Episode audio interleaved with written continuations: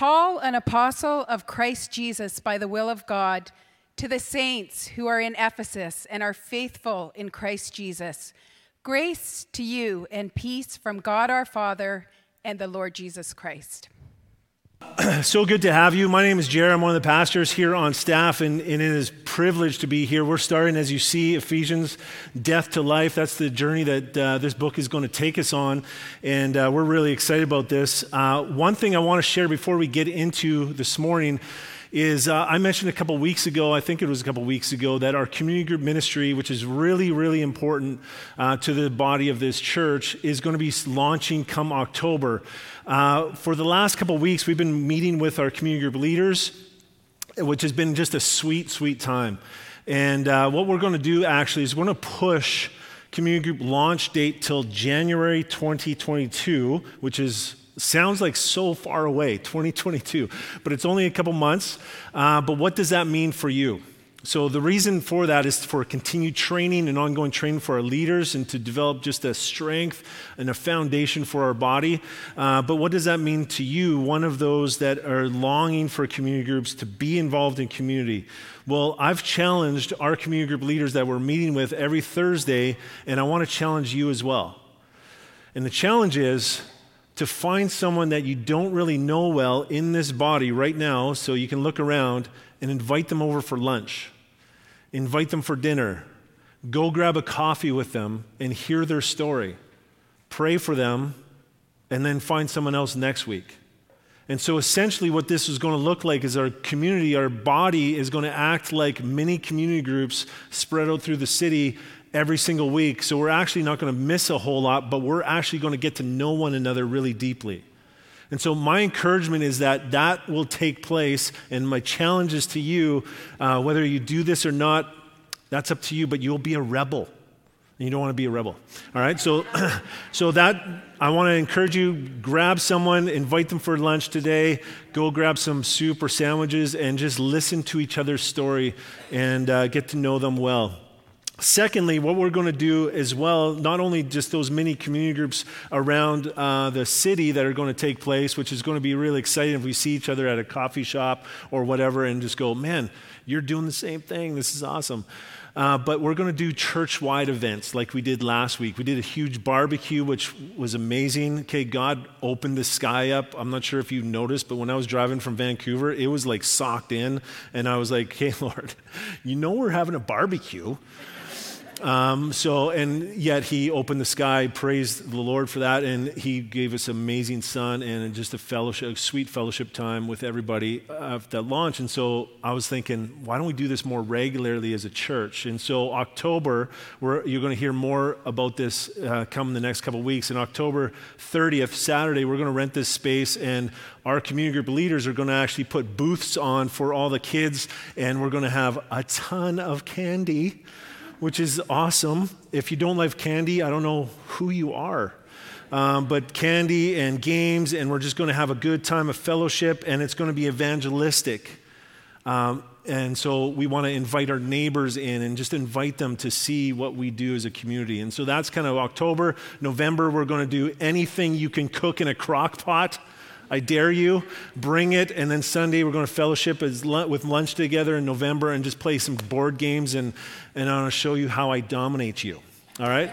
So that's kind of on November. And then December is going to be so fun. It's going to be, we're going to do like a matinee movie here. We're going to get a projector screen and just bring your jammies and there's change rooms, and we're going to just have a good time watching a movie together. So that's kind of what's coming. So we're going to do mini community groups. We're going to do church wide events. We want to get to know you and share with you and love on you. And so that's what's going to happen in these next couple months, as well as I want to encourage again, as Jordan already said, serve teams are a great way to get involved here at the church. And so if you want to get involved to set up, tear down, whatever team you see, go to the website and check that out. All right, Ephesians. Now that's done. We had fun doing that. I know I did. Uh, so let's go to Ephesians 1. I'm going to read this text again. Sue did a great job reading. I'm just going to read it to get my mindset into these texts, into this text all over again. But let me read this for us. Again, Paul, an apostle of Christ Jesus, by the will of God, to the saints who are in Ephesus and are faithful in Christ Jesus. Grace to you and peace from God our Father and the Lord Jesus Christ. Oftentimes we read in, uh, introductions like this and we go, man, I just can't wait to get to verse 3. But I don't know if you can see on there, on that, just hang up, on, hang tough on that slide, that I've highlighted a couple words on there. There's actually seven things that we're going to walk through today, just because oftentimes when we go through intros, we go so fast that we miss things. And so today, as you intro a, a sermon series, we want to intro a lot of things and get clarification, explanation, and definition. And some of these words you can see highlighted, and those are going to be Paul, apostle, Christ Jesus, the will of God, saints, faithful, and grace and peace. So, seven in total. I'm putting grace and peace together right at the end. So, let's get started. Let me pray and get into the first one there. Uh, Jesus, I thank you so much for your love for us. I thank you for your amazing, amazing, amazing grace. As we were singing that song, Lord, you know my heart, I, I, it was blowing me away uh, of how much you love us, that you came from the heavens to come to the grave. You are too good for us. Too good. We do not deserve your love, but yet you give it faithfully. And so help us, Lord, um, pass that same love on faithfully to one another as we look at this text. And please speak to us this morning. In Jesus we pray. Amen. All right, well, let's begin at Paul. Who is he? Well, if you're new to the Bible or to church, names come with background and meaning, not all the time, but most of the time. So if you're taking notes, just put Paul, and here's going to be a whole bunch of point forms underneath there you can have. So, Paul, the writer of this letter, is also known as Saul. I don't know about you, but when I was a young boy, I was, went to Sunday school all the time. Uh, you know, a good Christian boy. Uh, went to Sunday school, but my Sunday school teacher actually taught that uh, he was Saul, and then upon conversion, he turned into Paul. Like his name had changed into Paul. Well, that's what I learned from uh, my Sunday school teacher, but when I started to read my Bible more regularly, I noticed that my Sunday school teacher was wrong. All right?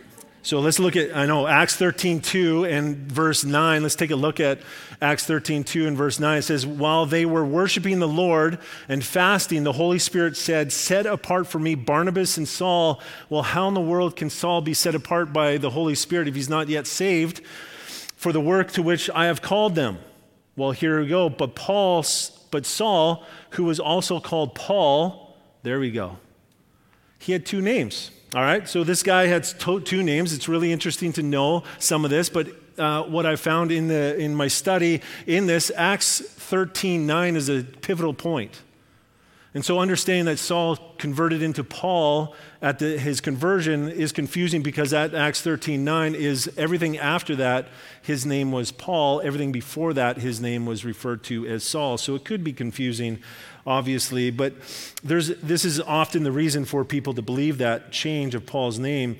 Uh, but actually, many people did have two names in biblical times. You might know one of Jesus' favorite disciples, one of his disciples, Peter, his first name, uh, but also called Simon. Uh, we see that in Scripture as well. But to spark your interest more regarding names in this regard, but the Scripture tells us that when we enter into glory with Jesus, uh, we will get a new name as well. In Revelation 2:17 it says to the one who conquers I will give some of the hidden manna and I will give him a white stone with a new name written on the stone that no one knows except the one who receives it. Well, this is, should spark interest, should be exciting for us as we enter into and journey towards Jesus Christ and to eternal life with Him, that we want one day will get a new name. But now, now the two names of Paul are also symbolic for other reasons. Saul is referred to as both Jewish and as a Roman citizen. And so we see this in Acts 22. It says, I am a Jew born in Tarsus in Cilicia, but brought up in the city, educated at the feet of Gamaliel, according to the strict manner of the law of our fathers, being zealous for God, as all of you are this day. And later in that chapter, in verse 25, it says, But when they had stretched him out for the whips, Paul said to the centurion who was standing by, Is it lawful for you to flog a man who is a Roman citizen and uncircumcised? So, in the same chapter, we see he's a Jew, Jewish name and a Roman citizen. So, what we do is see, we see Saul uh, is a Jewish name, and we're going to see that in a, in a couple verses here that I'm going to point out. But that Saul was his Jewish name, and Paul was his Roman name, and that's going to make a whole lot of sense when he was challenged and, po- and uh, pointed towards by the Holy Spirit to go and preach to the Gentile nation, the Roman nation.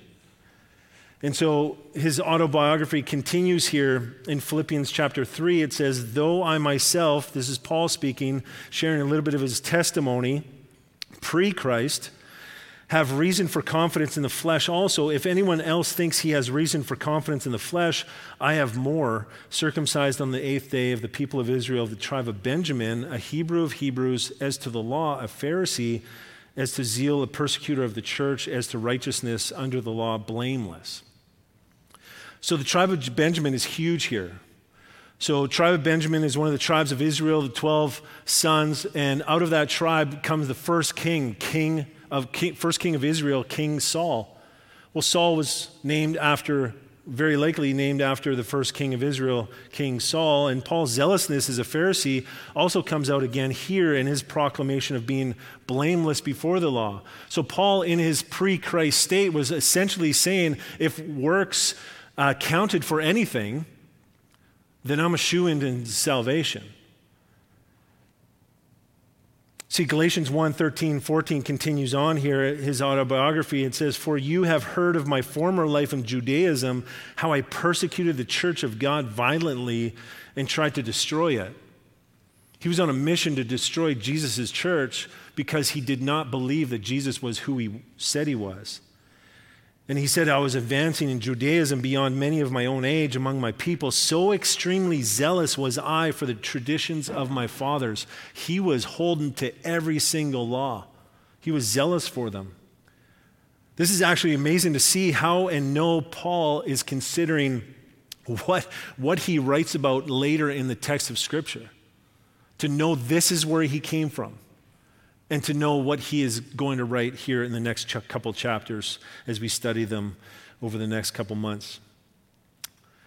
So again, we see this conversion now in Galatians 1 5, 15 and 16. We see Paul changed and says, But when he who had set me apart before I was born, Please remember that line. We're going to look at it again in here in a second. But, and who called me by his grace was pleased to reveal his son to me in order that I might preach him among the Gentiles. I did not immediately consult with anyone.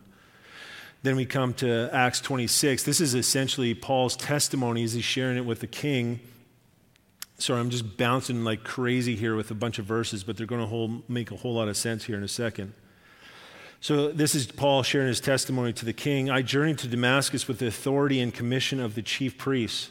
At midday, O king, so this is who he's talking to, I saw on the way a light from heaven, brighter than the sun, that shone around me and those who journeyed with me. And when we had all fallen to the ground, I heard a voice saying to me in the Hebrew language, Saul, Saul, why are you persecuting me? It is hard, to you, uh, hard for you to kick against the goads. And I said, Who are you, Lord?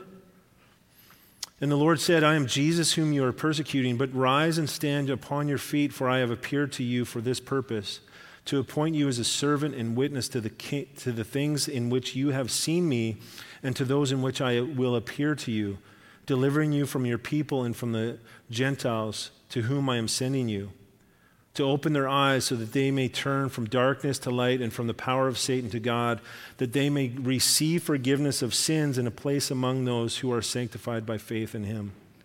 See, this is the author of the, the book of Ephesians, Paul, a Jew from the tribe of Benjamin, a Roman citizen, a former trained and educated Pharisee and persecutor of the church, now transformed by the power and grace and calling of God to go and preach about the forgiveness of sins through the faith in Jesus Christ, life, death, and resurrection to the Gentile people. This is our author, Paul. He was also stoned, flogged, shipwrecked, and imprisoned for proclaiming Jesus as God. This is Paul, one of the greatest servants of Jesus in the scripture. He actually, by his death, had penned 13 of the New Testament books.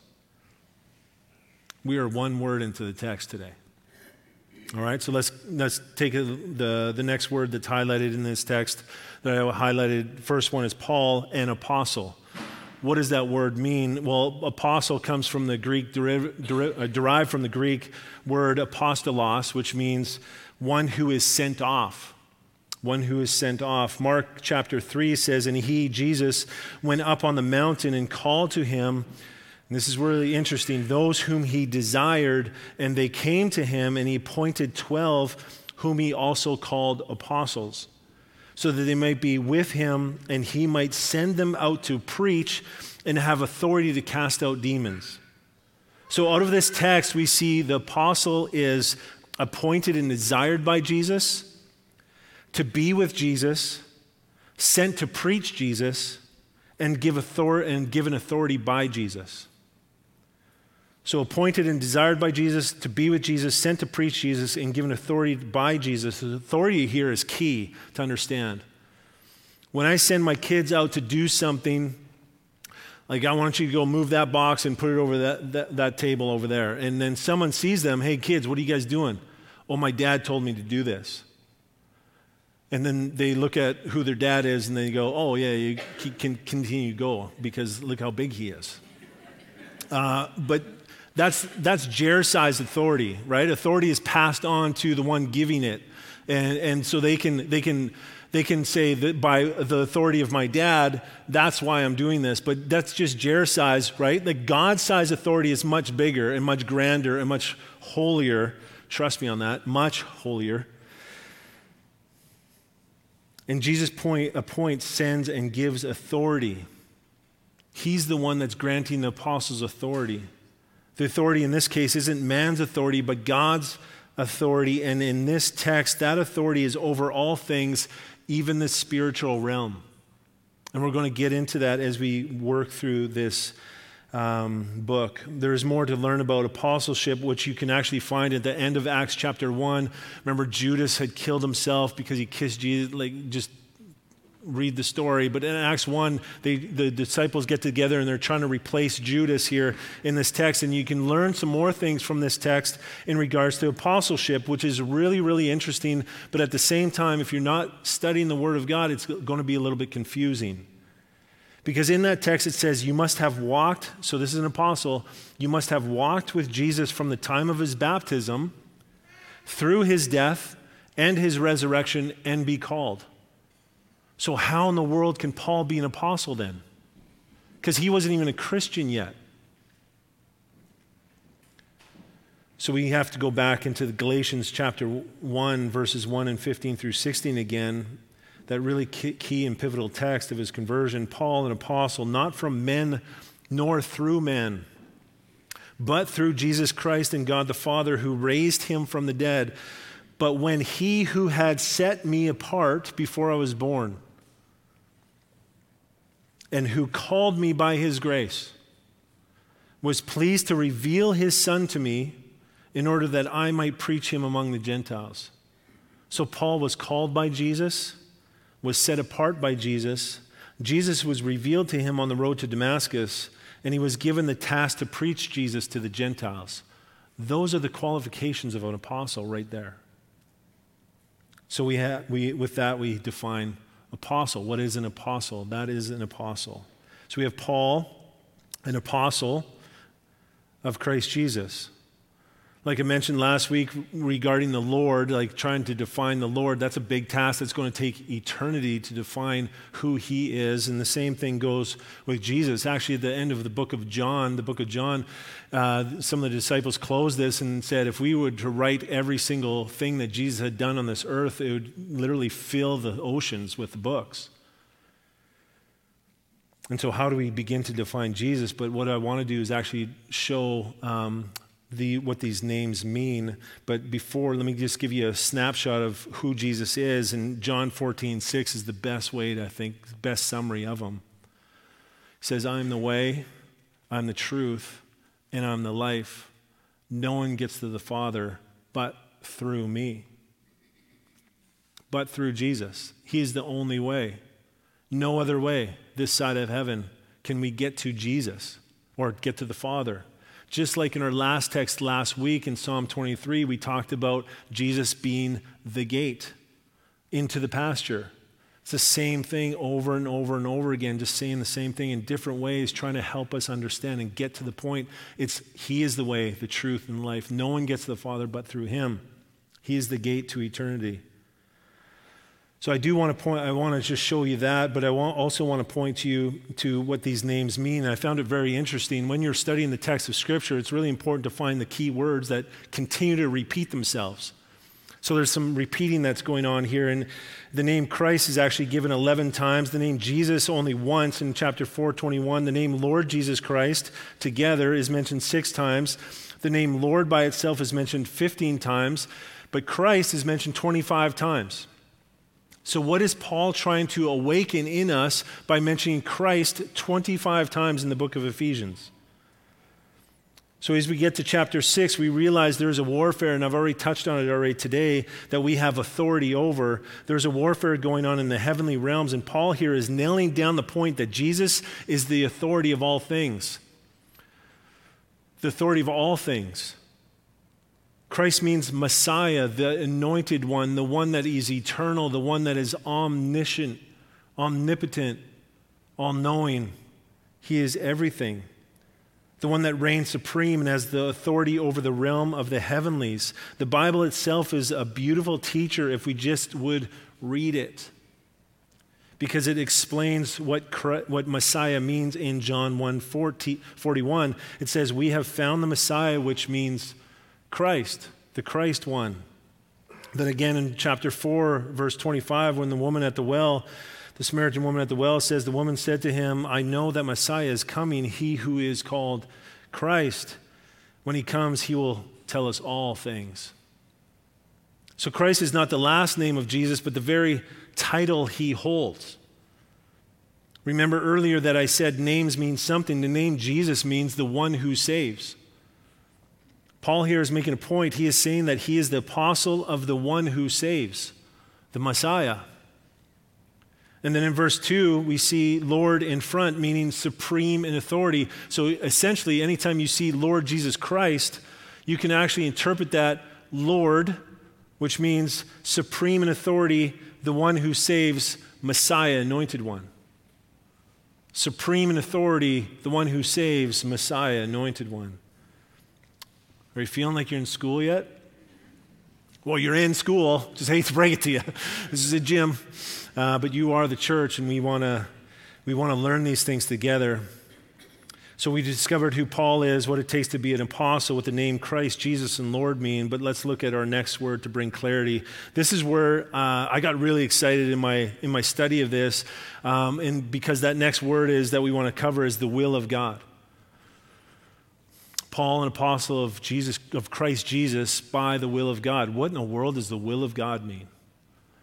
Right? As I studied through this, we discovered that uh, the will of God has two meanings, and it's really important to discover why, why, the two meanings behind this and what is the meaning in this text at, at this moment for Paul. And so the two meanings are the decree will of God, the will of decree, and the will of command. So the will, will of decree is actually irresistible. Okay? Irresistible. So when God decrees something, nothing can change that. Not even the gates of hell. Nothing can change the decreed will of God. It's like you trying to stand on a train tracks when a train is coming full speed at you and going, I got this. It's impossible to stop this. Impossible. That's the will of decree, right? The will of command. Let me explain that. Can you guys just stand, all stand for me for a second?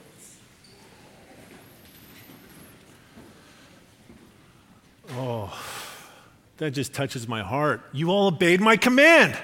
Suckers. Go ahead and sit down. All right, so you obeyed my command. That's great. Thank you for that. I really appreciate you obeying me. All right, all right. Uh, that could you have disobeyed me? Yes, of course you could have, but you didn't, suckers.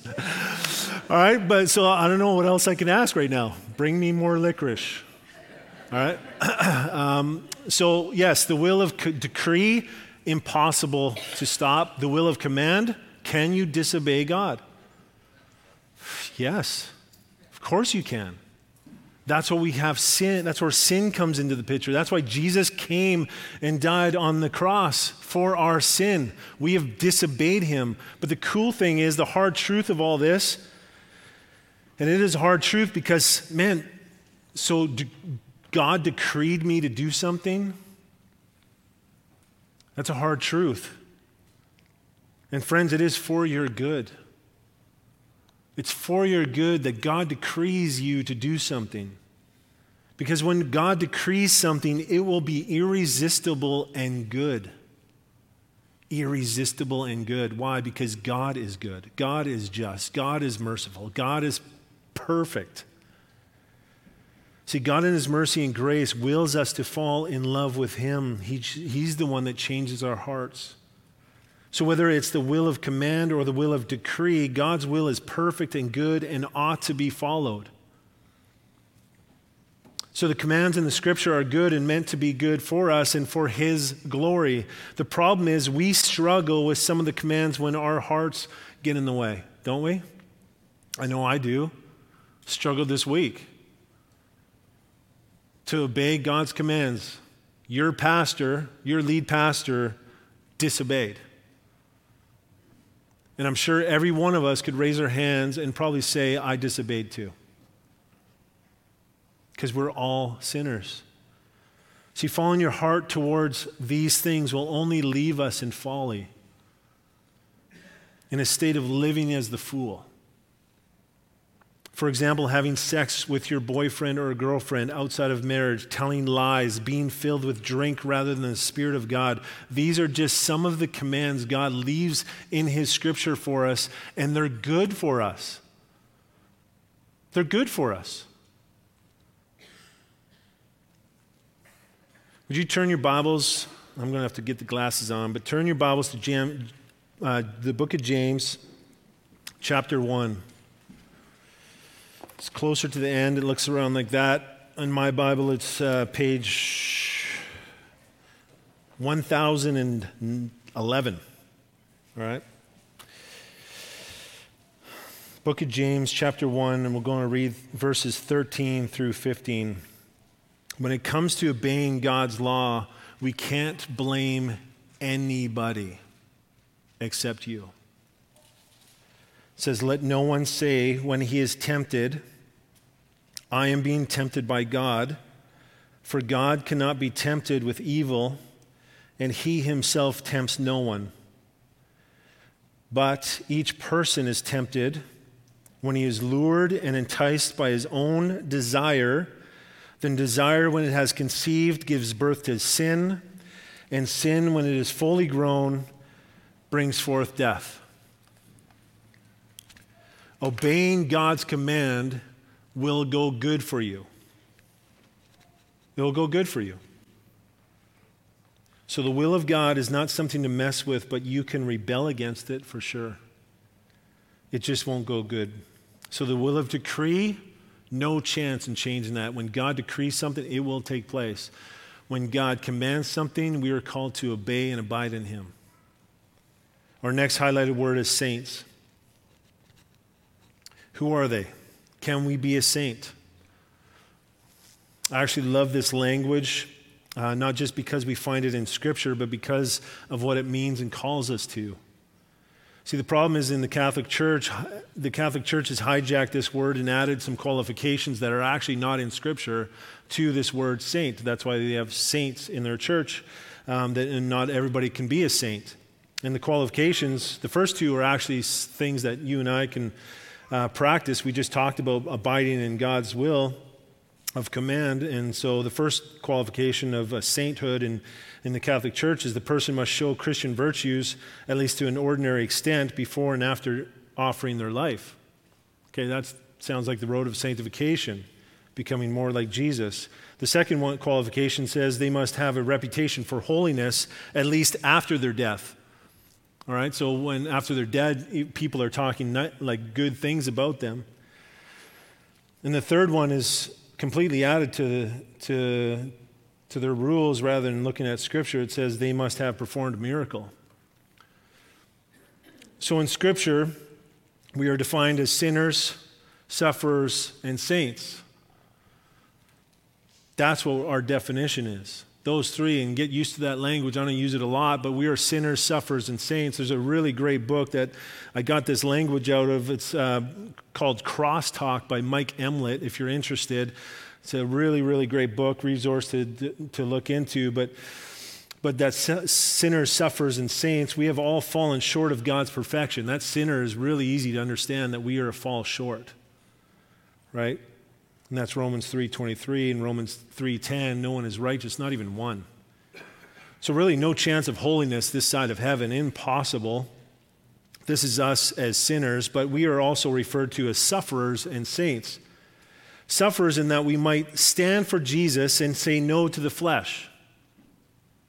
Do you understand that? Stand for Jesus and say no to the flesh. That means that's you're a sufferer. Let me put it to you practically so you really get this because it's really important. I, as a follower of Jesus, want to suffer by saying no to pornography. I want to suffer for saying no to getting drunk. I want to suffer to saying no to lying. I want to suffer to saying no to fill in the blank of God's command. I want to say no to these things. And I'm suffering because I'm not, my flesh isn't getting it. So I'm suffering for the name of Jesus.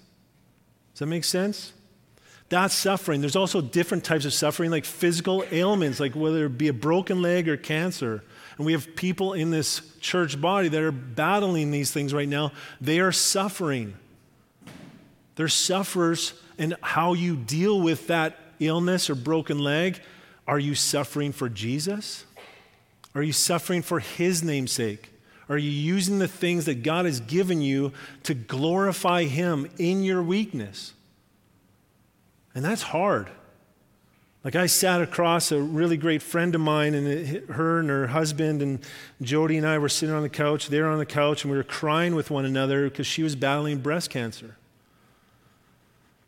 And I looked at them, and it was the hardest thing. I was like, God, you really want me to say this? And I, and I was like, okay, I need to submit to what God is telling me. And I was like, I just looked at him, are you willing to suffer for God through this?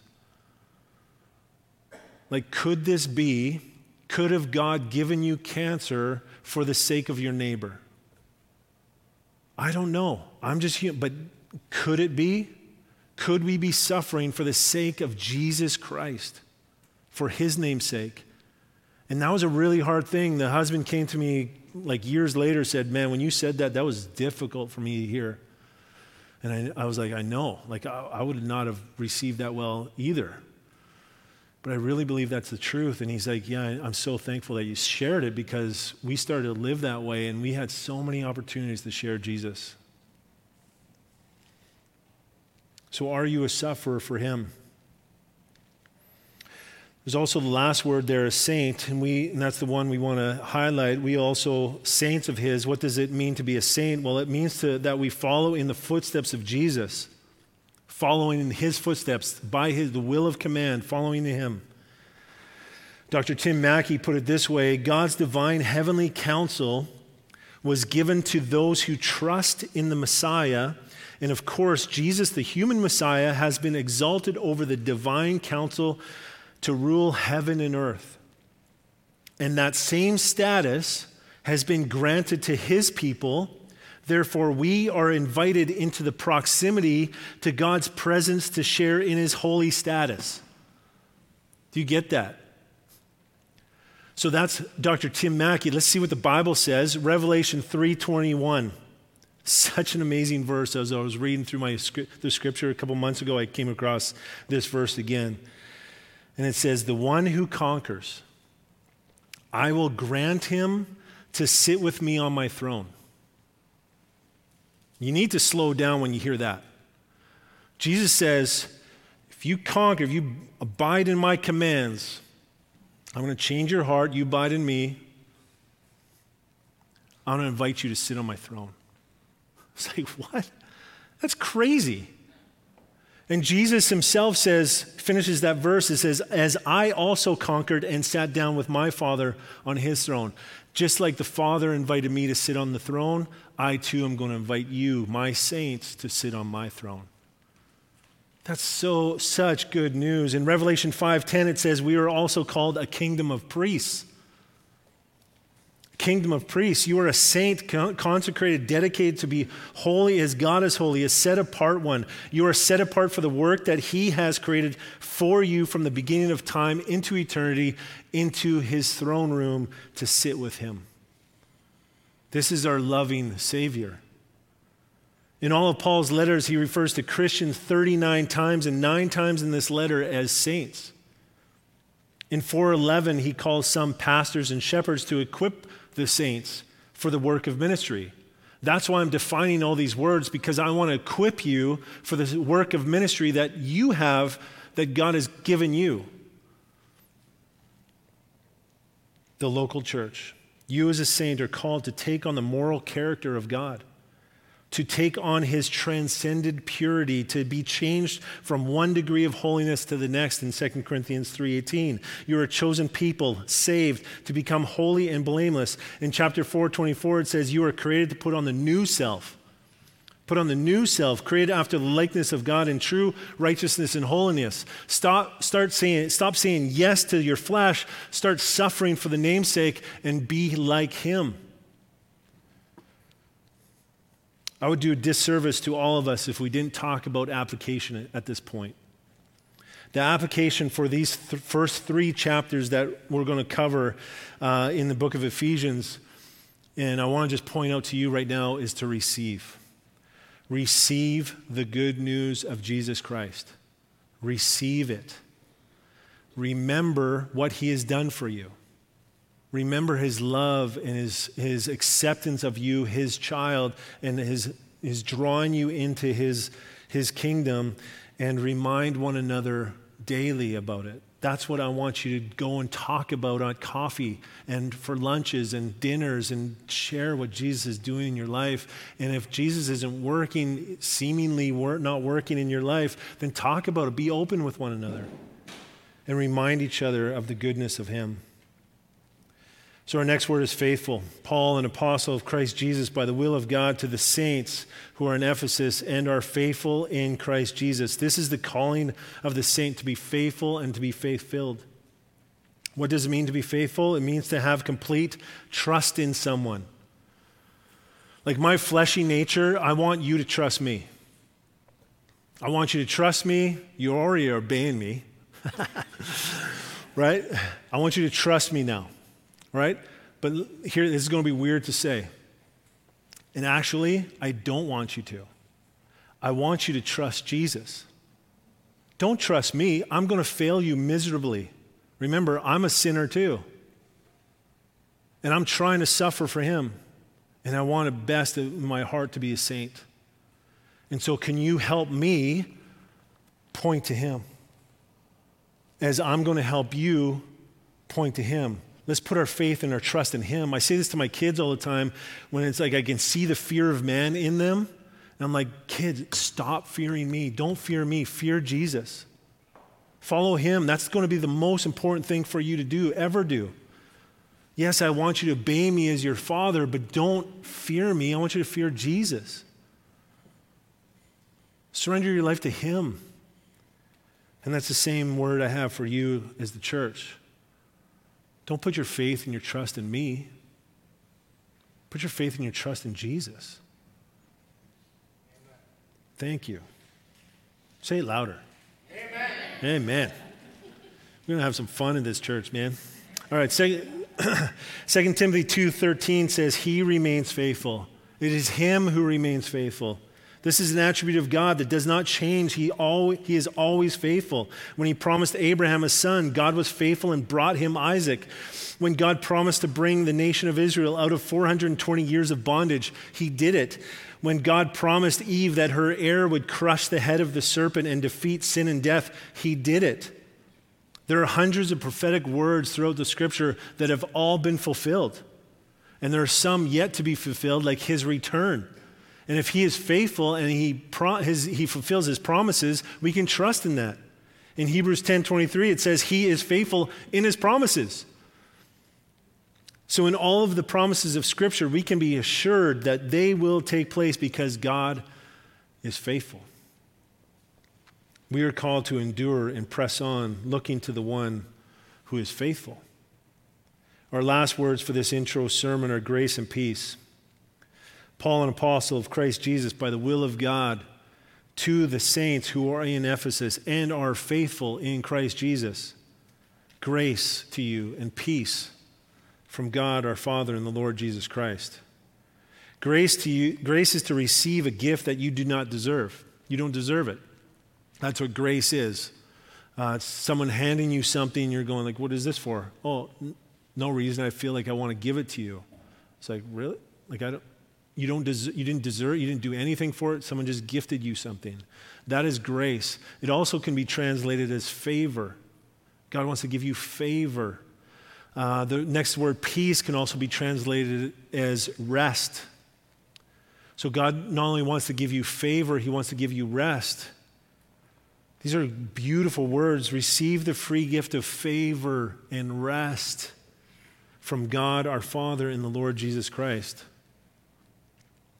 Remember, we started with Paul, and I mentioned names are important at times. Thousands of years later, thousand years before Paul, there was a people that tried to make a name for themselves. And they gathered a whole bunch of bricks and they made a tower, tried to reach to heaven. They tried to make a name for themselves. They played the fool. And God dispersed them. God came down and gave new languages, and they couldn't understand each other, so they couldn't continue to build. So they all scattered around the nations.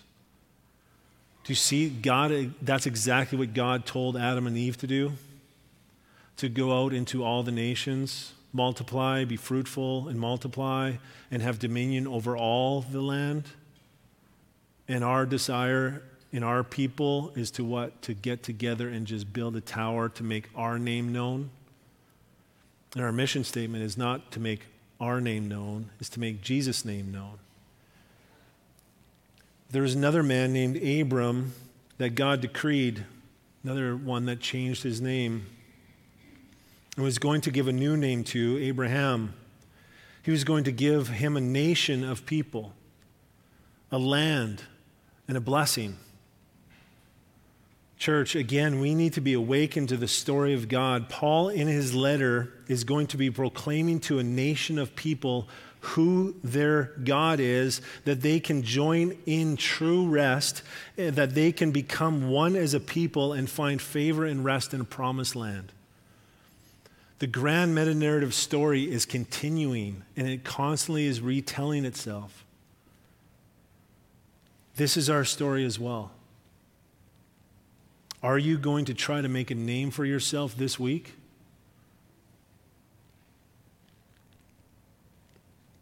Or are you going to proclaim Jesus and find your rest and your favor in Him? Just like Abraham was called to sacrifice to the Lord, the difference was Jesus, Jesus, like Abraham, was called to sacrifice to the Lord. The difference was that Abraham took a lamb and Jesus laid his life down as the lamb, as a substitute for us. Jesus has called us to remember his sacrifice on the cross by way of communion, by way of celebrating all that he has done. This is a joyful table to come to. But when you come to the table to receive the drink and the bread, do some, some work in your heart. How have I sought my kingdom? How have I chosen my name before Christ? And surrender it to Jesus before you come. And then when you come, know that it is cleansed. You are cleansed from all unrighteousness, it says in 1 John 1 9. You cleanse from everything. Simply confess it to Him. And He wants to renew you eternally So if you confess with your mouth that Jesus is Lord and you believe that God raised him from the dead, it says in the word that you will be saved. So come and celebrate with us as we take communion. But if you have not yet expressed Jesus Christ as your Lord and Savior, please just refrain. It does give us instruction in the Bible that if you take this wrongly, that it actually has caused some people to be sick and actually die. So please, it is, it is for the church and it's for those who surrender. So Ryan, why don't you come on up? Let me just pray, close, this, close our time, and then we're going to worship and sing some songs. Jesus, I thank you so much for your word. I thank you that you are in control. And uh, Lord, I pray that we as your church, that we will surrender our wants, our needs, our desires for your namesake and for your glory. Help us be sufferers for your name, Jesus, as you have suffered for us. Be with us now as we sing and rejoice and remember that you forgive those who confess, that you take away and wipe all iniquity, all sin, and you cleanse us purely and make us whole again. Thank you, Jesus, for your amazing promises. In this we trust. In your name, amen.